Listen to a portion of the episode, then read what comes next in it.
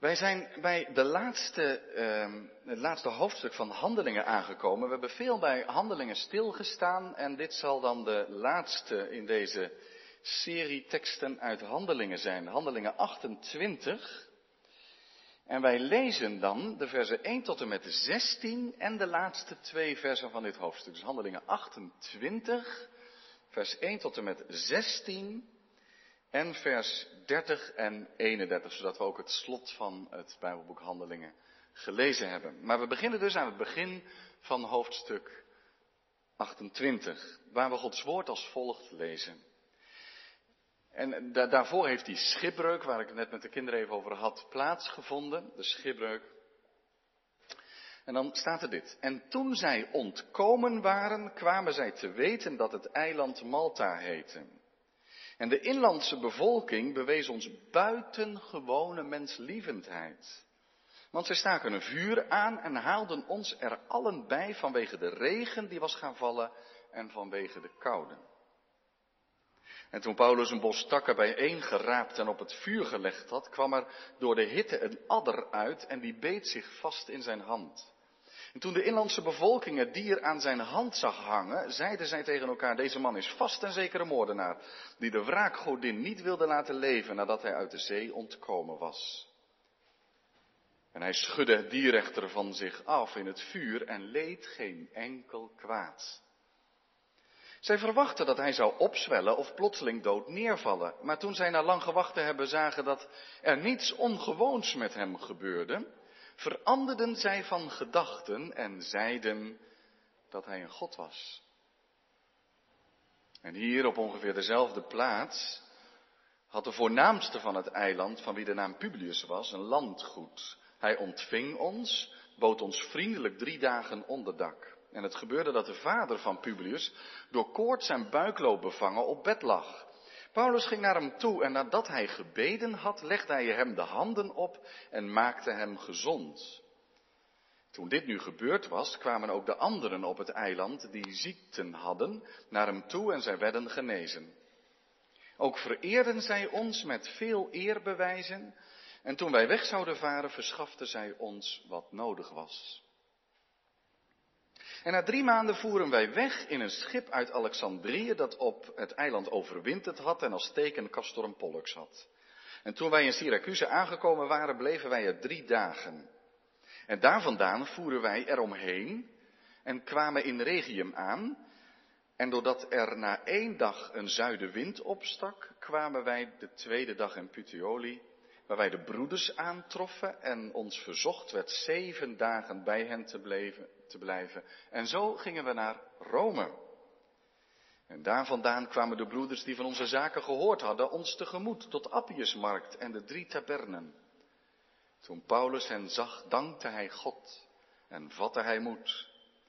En toen wij in Rome aangekomen waren, droeg de hoofdman de gevangenen over aan de overste van het leger, maar aan Paulus werd toegestaan op zichzelf te wonen met de soldaat die hem bewaakte. En dan slaan we een stuk over, namelijk een heel gesprek met de Joden ter plaatse. En dan lezen wij in de laatste twee versen van dit Bijbelboek.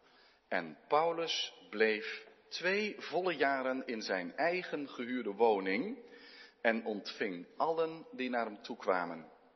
Hij predikte het koninkrijk van God en gaf onderwijs over de Heer Jezus Christus met alle vrijmoedigheid ongehinderd. Tot zover lezen we Gods woord in deze dienst. Zalig zijn zij die het woord van God horen en geloven en daaruit leven. Amen. De tekst voor de prediking is Handelingen 28 en daarvan de eerste 10 versen. Dus dat gedeelte van Paulus op Malta. Handelingen 28 vers 1 tot en met 10. Gemeente van onze Heer Jezus Christus hier en ook thuis. Het is een prachtig Bijbelgedeelte. Paulus' schipbreuk en zijn verblijf op Malta. Prachtig, dat wil zeggen in kinderbijbels. Kinderbijbels? Nu ja, want het is een heel spannend gedeelte. Er gebeurt van alles. Je snapt dat het heerlijk voorlezen is, of als je een Bijbelverhaal vertelt, bij een godsdienstles dat het een mooi verhaal is om te vertellen. Paulus wordt beschermd bij twee bedreigingen. De storm en de schipbreuk. En dan vervolgens die slang. En de les die je natuurlijk trekken kan is niet zo heel moeilijk. De les die je trekken kan is zelfs eenvoudig. Want je kunt zeggen, God wil dat Paulus in Rome terechtkomt, dat ook daar het evangelie klinkt. En Paulus wordt beschermd. Het is een mooi verhaal voor de kinderbijbel dus, maar je vindt er eigenlijk weinig preken over. Hoe komt dat? Hoe komt dat? Nou, wellicht komt dat doordat het een prachtig gedeelte is waar natuurlijk God bescherming in blijft, maar dat als het gaat om die grote zendeling Paulus en om de evangelieverkondiging, dat het, het, het gedeelte een beetje kaal is, een beetje arm is.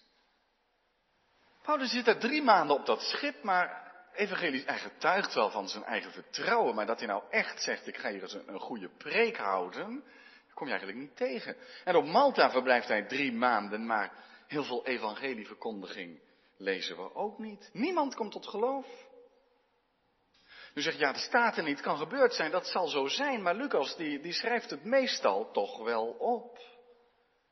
Dus onder Gods leiding naar Rome, onder Gods bescherming, preek klaar, zou je zeggen. Toch niet. Ik wil u voordat ik met de uitleg en, en de prediking verder begin, twee vragen stellen. Met de vraag of u een beetje die herkent en over na wil denken. Naar aanleiding van dit gedeelte. En de eerste vraag is,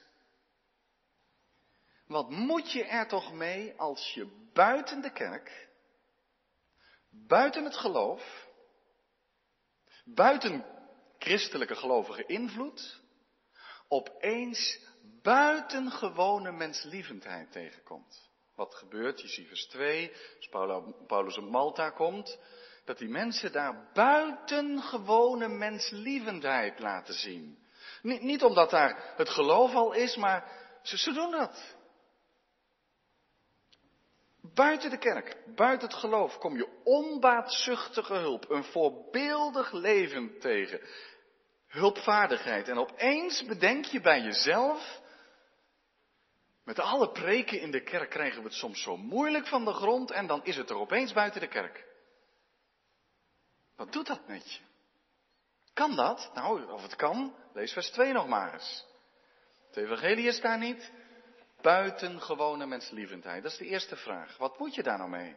Als je buiten geloof en kerk opeens buitengewone menslievendheid, medemenselijkheid tegenkomt. Dat is de eerste vraag. Tweede vraag.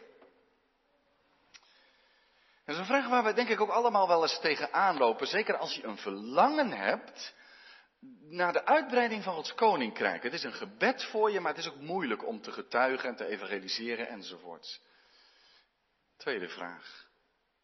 Mag je ook gewoon zegenend leven, tot heil en zegen voor anderen, helpend, dienend, zonder dat je direct denkt, ja, maar ik moet er ook het evangelie bij verkondigen. Nu, daar ga ik straks wat uitgebreid over in, want u, u zult wel denken, ja, maar dat, dat bijt elkaar toch niet? Dan heeft u natuurlijk helemaal gelijk in. Toch even die vraag, is hulp aan anderen, ongedwongen, helpend, liefdevol leven, is dat alleen een opstapje naar evangelisatie en evangelieverkondiging? Of mag het er ook echt gewoon zijn? Die twee vragen. Wat moet je met die buitengewone menslievendheid buiten geloof kerk? En wat moet je met, mag je ook gewoon als christen zegen het leven zonder dat je direct voelt, ja maar ik moet toch ook vertellen dat ze door Jezus gered moeten worden. Daarom geef ik de preek als thema mee, leven tot zegen van anderen. Lucas vertelt ons Paulus' reisverhaal naar Rome. Waarom heb ik mij afgevraagd, want hij besteedt er nogal wat woorden aan. Nu, omdat ze er gewoon veel mee hebben gemaakt onderweg. Zo simpel is het ook nog eens een keer. De dingen zijn gebeurd en hij schrijft ze op. Maar natuurlijk ook om te laten zien dat Paulus als onschuldige naar Rome moet. Want Rome dat is toch het einde van de wereld. Dat is het centrum van de wereld. Als het evangelie daar is, dan kan hij ook gewoon stoppen met zijn Bijbelboek. dan heeft het zijn doel bereikt. Dan is heel de, heel de wereld bereikt, want het evangelie is in Rome. Maar opvallend in die, ja, en, er is nog een reden hoor, dat uh, het een heel bekend genre was in die tijd. Heel veel verhalen, dat weet Eline natuurlijk heel goed, want die zit er helemaal in. Maar reisverhalen waren er nogal, hè. In de Grieks-Romeinse wereld. En Lucas schrijft zijn versie natuurlijk ook. De mensen begrepen het dan. Maar opvallend is, als Lucas deze dingen beschrijft, dat Paulus tijdens de reis naar Rome vooral een gelovige gevangene is. Minder een prediker. Hij zit met 276 mensen op een schip lange tijd en ze maken van alles mee. Tijd genoeg voor evangelisatie en verkondiging zou je zeggen. Maar we lezen er niet over. Hij getuigt wel van de rust die hij vindt in het woord van God. Maar dat doet hij dan als, niet zozeer als prediker die tegenover de mensen gaat staan namens God sprekend. Maar hij gaat als medegevangene naast hen staan. En zegt mensen, hier put ik hoop uit. En zo getuigt hij van de hoop die in hem is. Hij is gevangene onder de gevangenen. En in die positie getuigt hij van zijn vertrouwen op God. Dus je zou kunnen zeggen, minder die typische verkondiging die we van Paulus zo gewend zijn. En meer, zo leef ik eruit. En natuurlijk geeft hij daar ook woorden aan als het uitkomt. Niemand van de bemanning Niemand van de opvarenden komt tot geloof. Althans, we lezen er niet van. Wat we wel lezen, en dat viel mij erg op, is dat Lucas het woord redding en behoud heel veel in zijn beschrijving gebruikt. Het woord wat Paulus zoveel gebruikt om te laten zien dat mensen behouden, gered worden door Jezus Christus. Kijk maar aan Handelingen 27, vers 34, dat Paulus zegt, jullie moeten nu toch eindelijk toch eens echt gaan eten, want dat dient tot uw redding. Opmerkelijk, dat dient tot uw redding. Dan zegt Paulus niet, ja mensen, luister nou eens eventjes, je kan allemaal wel gered worden, maar als je Jezus niet hebt, dan heeft dat toch totaal geen enkele zin. En hij zegt, Paulus heeft het welzijn van deze mensen op het oog. Ja, natuurlijk. Ook van hun ziel. En de redding komt erbij kijken. Maar ze moeten ook nog eens op een goede manier aan land komen zoals God dat heeft bedoeld. Dat dient tot uw redding. Hoe zouden wij deze week, deze zomer, als we weer met uh, de kinderen in de wijk gaan sporten en spelen, denken, ja ja, we kunnen ze wel een fijne vakantieweek toewensen, maar ze moeten natuurlijk wel tot geloof komen.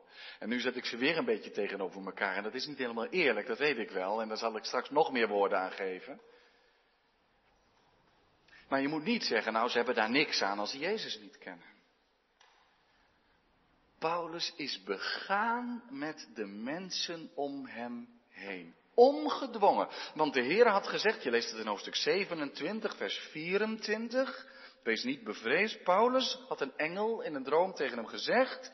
U moet voor de keizer terecht staan en zie, God heeft u allen die met u waren geschonken.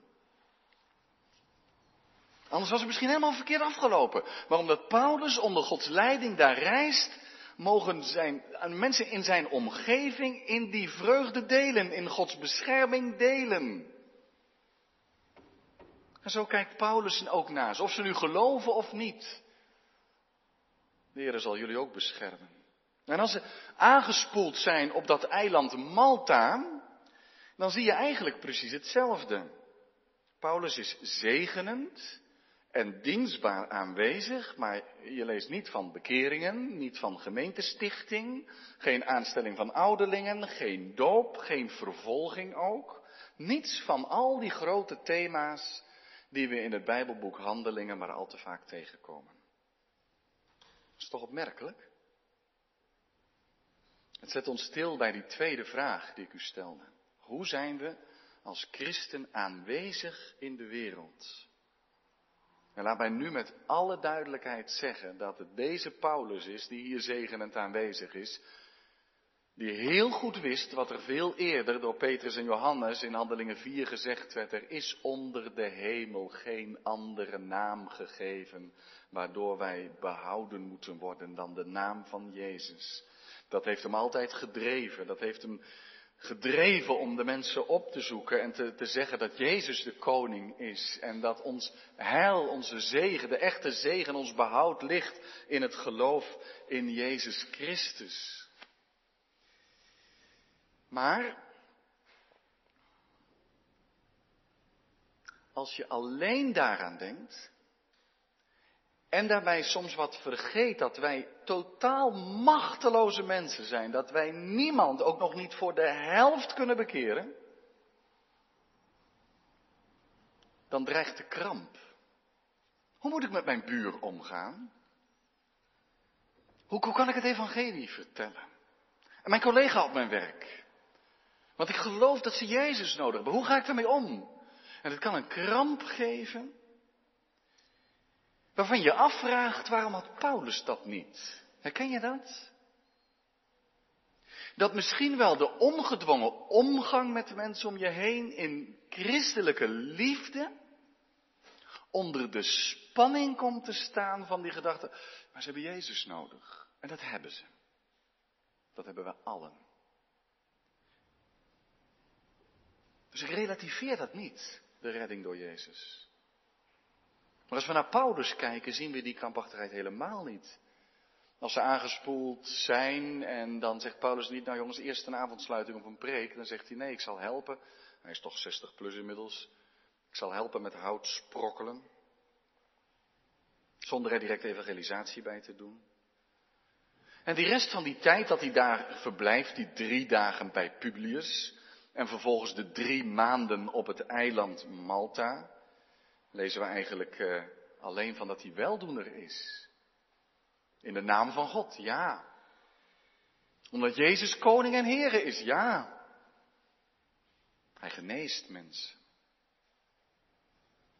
En die ontspannenheid die je tegenkomt bij Paulus, je vraagt je af, waar heeft hij dat dan vandaan? Waar heeft hij dat van geleerd? En ik denk van niemand minder uiteindelijk dan van de Heer Jezus Christus zelf die het evangelie verkondigde in alle rijkdom en in alle scherpte.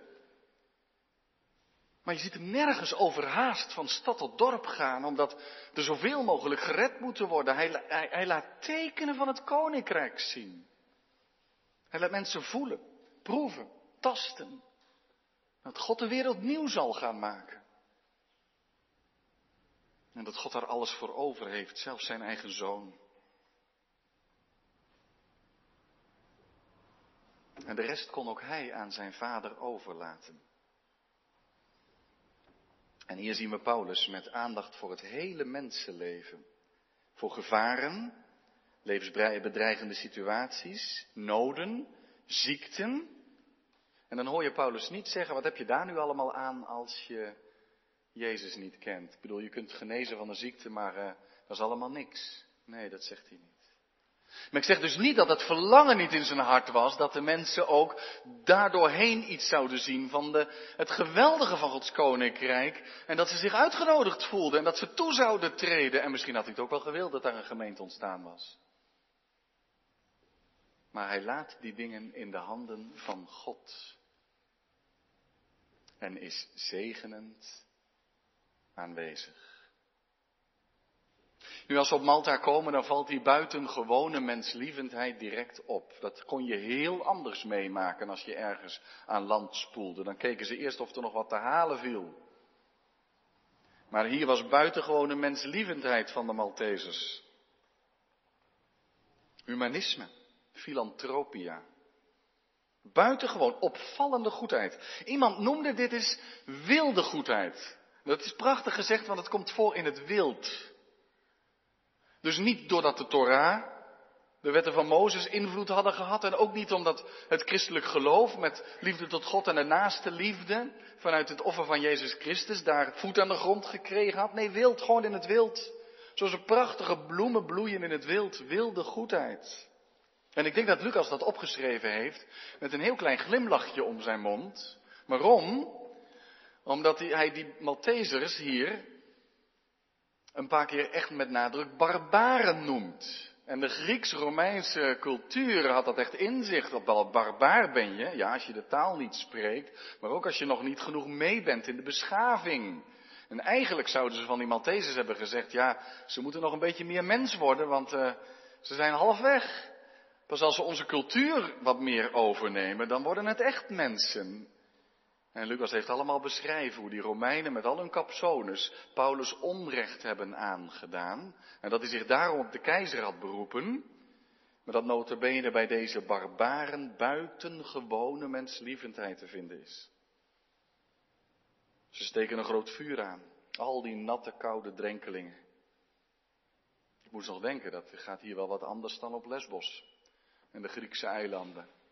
Waar eh, men van gekkigheid niet weet wat je moet doen om die eh, vluchtelingen weer terug te sturen. En zelfs geluidskanonnen worden ingezet om het zo onmogelijk maken om aan land te komen. Ik weet het wel. Ieder die politiek ingevoerd is, die zal zeggen dat de situatie ook wat anders is. Maar toch,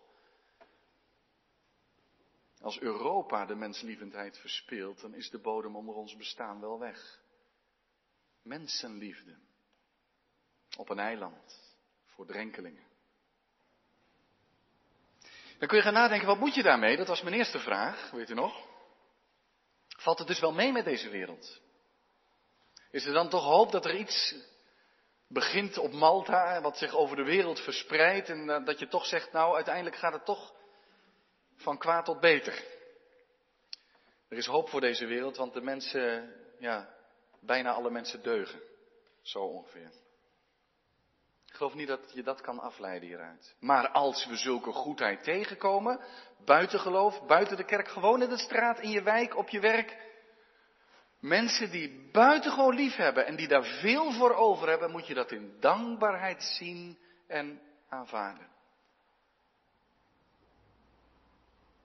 Niet zoals Augustinus, die daar wellicht toch wat te kritisch op wordt. Die zegt, ja, als heidenen deugden doen, dan zijn dat schitterende zonden zei hij. En dat snappen we wel een beetje van Augustinus, omdat hij zelf erin had geleefd. En eigenlijk één ding duidelijk wil maken, dat je echt tegen Jezus nodig hebt om met God te leven. Dus in die zin snappen we dat.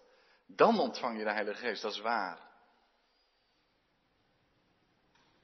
Maar Lucas wil net maar aantonen, voel je je nou als Romein maar niet beter dan deze mensen, deze barbaren. En dat heeft mij ook aan het denken gezet. Want Lucas zegt daarmee eigenlijk ook tegen ons, voel je nou maar niet als christen beter dan iemand anders. Iemand anders van buiten geloof en kerk die heel erg dienstbaar leeft en het goede zoekt en eerlijk is en trouw is en niets is te veel om anderen te helpen.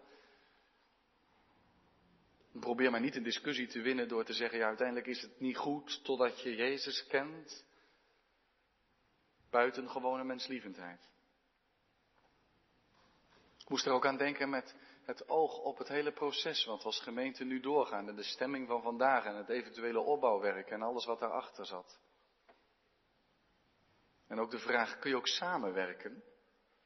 Als je het goede voor de wijk zoekt met mensen die niet of nog niet of helemaal niet geloven, maar wel hetzelfde doel hebben om mensen te helpen en te dienen. Zou dat kunnen? Op basis van de buitengewone menslievendheid van de Maltesers? Paulus, ik zei het al even, helpt mee met hout sprokkelen, wordt gebeten door een slang tussen het hout. De eilandbewoners, dat is ook wel begrijpelijk, die zeggen, ja, zij zal toch een dochter dieken, hè? En dat is toch de wraakgodin, en godin van de gerechtigheid, dus uh, die heeft hem goed te pakken nu. Want hij is als misdadiger, moordenaar, ontkomen aan de zee, maar Dike laat je niet gaan. Dus een slang en die man die valt zo dood neer, maar er gebeurt niks. En als ze dat zien, dat niks hem deert van die slangenbeet, dan zeggen ze direct hij is een god. Je moet denken aan een Listere, handelingen 13, waar zoiets ook gebeurt, dat ze, omdat hij een genezing doet, ze hem als een god willen gaan vereren. Maar, maar hier lees je niks van dat vervolg, van dat ze dat, dat, ze dat tegenspreken en dat hij dan vervolgens gestenigd wordt of zo, nee. Maar de sfeer slaat om. En dan om een of andere reden komen ze op dat landgoed van Publius, de leider van Malta, terecht. Die zorgt drie dagen voor ze voordat ze langdurig onderdak hebben. Maar die vader ligt al een tijd met koorts en dysenterie op bed. Kan uh, lang duren als er een microbe in de geitenmelk heeft gezeten. Zo ging dat. Maar die man die, die, wordt, uh, die gaat achteruit en Paulus zegt, mag ik naar hem toe? Ja, dat mag wel. En Paulus, kijk, en dan, dan blijkt dat hij niet zomaar een weldoener is. Die zegt, dat kan ik. Hij zegt, nee, ik moet erom bidden, zegt hij. Mag ik eerst bidden, want ik geloof in God en in Jezus. Ik wil bidden of God hem geneest. En dat gebeurt en die man die wordt genezen. Het gevolg is, er gaat als een lopend vuurtje, veel zieken worden naar Paulus gebracht. Een periode van drie maanden mag hij in de kracht van God mensen genezen. En zo in de voetsporen van Jezus Christus gaan. Dat moet heel bijzonder voor Paulus zijn geweest na al die gevangenschap in Caesarea. Tekenen van het koninkrijk, de toekomst van God. Hij is genezend aanwezig. En ze zijn er zo blij mee, want kijk maar in vers 10. Als ze dan na drie maanden een schip hebben gevonden en uh, het stormseizoen is wat over en ze kunnen dan toch doorreizen naar Rome, dan staat er in vers 10 ook vereerden zij ons met veel eerbewijzen. Nou, dat is met dankwoorden zou je kunnen zeggen, maar meer dan dat, lunchpakketten, genoeg voor de reis tot Rome. En misschien hebben ze nog wel gezegd, we vinden zo fijn dat je geweest bent. Neem dit ook maar mee. Eerbewijzen. En toen wij weg zouden varen, verschaften zij ons alles wat, wat nodig was. Dat is, toch, dat is toch bijzonder? Ze kijken er goed op terug. Ze zeggen, eigenlijk zeggen ze, wat fijn, wat fijn dat Paulus op ons eiland aangespoeld is en niet op een ander eiland. Dat zeggen ze eigenlijk. Wat fijn dat we die bemanning van dit schip in ons midden hebben gehad. En vooral Paulus natuurlijk. Want die man had iets met God en met Jezus en wij zijn genezen. En nogmaals, we lezen niet van een gemeente en niet van bekeringen. Ze zijn gewoon dankbaar voor een gezond lichaam. En ze zeggen jammer dat ze gaan. En dat zet ons aan het denken. Kun je dat voorstellen? Dat mensen dat over u, over jou zeggen, over mij? Gewoon als christen, als je verhuist, dat je zegt, jammer dat je gaat, we hadden je er graag bij. Want we zien iets in je leven dat, dat is heel bijzonder. En op je weg, op je werk. Ah, je gaat naar een andere job. Wat jammer dat je weggaat. Wat fijn dat je geweest bent. We hebben dat als een zegen ervaren. Zo geleefd. Ja, u voelt hem wel aankomen. Wanneer zegt de wijk? Wat zijn we ermee gezegend dat het kerkgebouw nou net hier staat? En niet in Antwerpen Noord of Zuid, maar in Deurne Zuid. Want uh, we hebben dat als een zegen ervaren. Zou dat kunnen? Kerk? Persoonlijk? Nog één keer. Wacht even, zegt u. Wacht even. Maar, maar dat geloof dan. Ze zijn wel dankbaar en je kunt allemaal lunchpakketten meegeven, maar uh, dan kun toch moeilijk tevreden zijn. We lezen er niet van. Maar op Paulus lijkt het eenvoudigweg in Gods hand te leggen. God weet de raad mee. Allemaal vriendelijke Maltesers op het strand. Dag Paulus, fijn dat je er was. Ik vrees dat je nooit weer terugkomt, maar anders ben je welkom hoor. En Paulus zegt niet, als ik dat geweten had, had ik niemand genezen. Mag je hopen en bidden dat mensen tot geloof komen? Oh ja. Je kunt het niet eens laten. Als je de liefde van Jezus kent, toch? Dan Gun je dat aan ieder. Licht in je leven. Gewoon dat wonder van het evangelie, dat er genade, liefde, geduld, redding, vernieuwing is ook. De wereld heeft het evangelie van Jezus Christus nodig. Maar, maar hoe draag je dat uit? Kijk, als Paulus in Rome komt, dan, dan duik je er weer flink in. Het eerste wat hij doet als hij daar eh, want hij zit nog steeds in boeien, maar hij heeft wel bewegingsvrijheid en hij woont uiteindelijk in zijn eigen gehuurde woning. Maar het eerste wat hij doet is de hele Joodse gemeenschap uitnodigen. En dan gaat het er, nou je zou bijna zeggen hard aan toe. Dan zegt hij direct, nou beste Joden, jullie kennen de schriften, laten we ze maar eens openrollen. En dan gaat hij vanuit de schriften aantonen dat Jezus de Christus is. En dan wordt het een hele theologische discussie, waar je op dat schip en bij Malta niet van leest. En het slot van handelingen merk je dat ook. Hij is daar twee jaren. Wat daarna gebeurd is, willen wij natuurlijk allemaal weten, maar we weten het niet. Waarschijnlijk vrijgelaten. Nog een zendingsreis waar we niet van weten. Naar Spanje bijvoorbeeld. Zou allemaal kunnen. Maar ongehinderd verkondigt hij Jezus Christus. Want dan zit hij in boeien. En probeert hij het evangelie zoveel mogelijk te verkondigen naar iedereen die maar naar hem toe wil komen. Maar de hoofdlijn van dit gedeelte is, laat het aan God over. Vergeet deze, ik noem dat maar, gestalte van het evangelie niet. Dat het evangelie niet alleen een evangelisatie vorm krijgt in deze wereld, maar handen en voeten krijgt bij mensen die, u wilt het heel eenvoudig, die van Jezus houden. Die gevormd zijn in hun karakter, persoonlijkheid, agenda, dingen die ze doen door de liefde van de Heer Jezus Christus. Gunnend en dienend leven.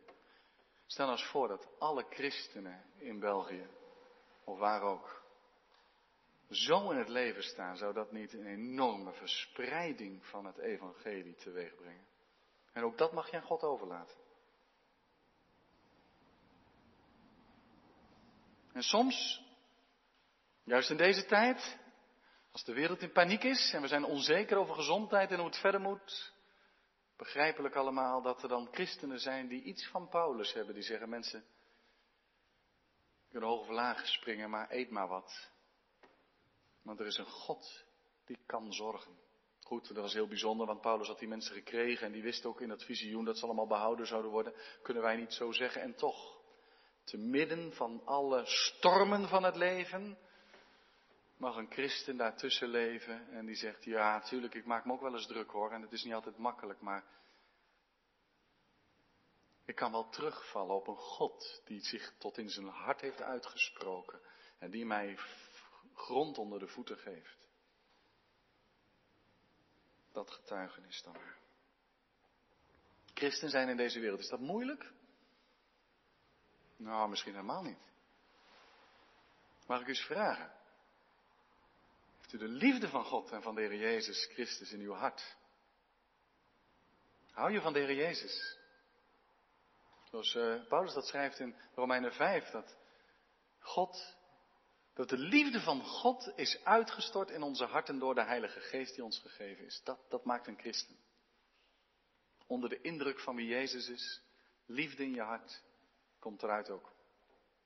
Zo leven. Laat het. Neem maar eens gebed mee. Als je de liefde mist, dan hebben we wat te bidden. Leg die liefde in mijn hart. Geef dat ik meer van Jezus mag kennen dan. Maar ook het gebed dan. Heren, mag ik op u lijken? En mensen zegenen, helpen, dienen in mijn leven. Als ik gewoon maar eens een buurtbarbecue heb. Of zomaar iemand spreek, mijn werk doe. Er altijd iets van het gebed bij me is. Mag iets, misschien nog niet eens gezegd worden, mag iets te zien zijn. Van wie u bent, Heer Jezus. En dan mogen we hoe God zijn koninkrijk bouwt hoe zijn kerk verder gaat. Hoe mensen tot geloof komen of niet. In de handen van een almachtig en barmhartig God leggen. Amen.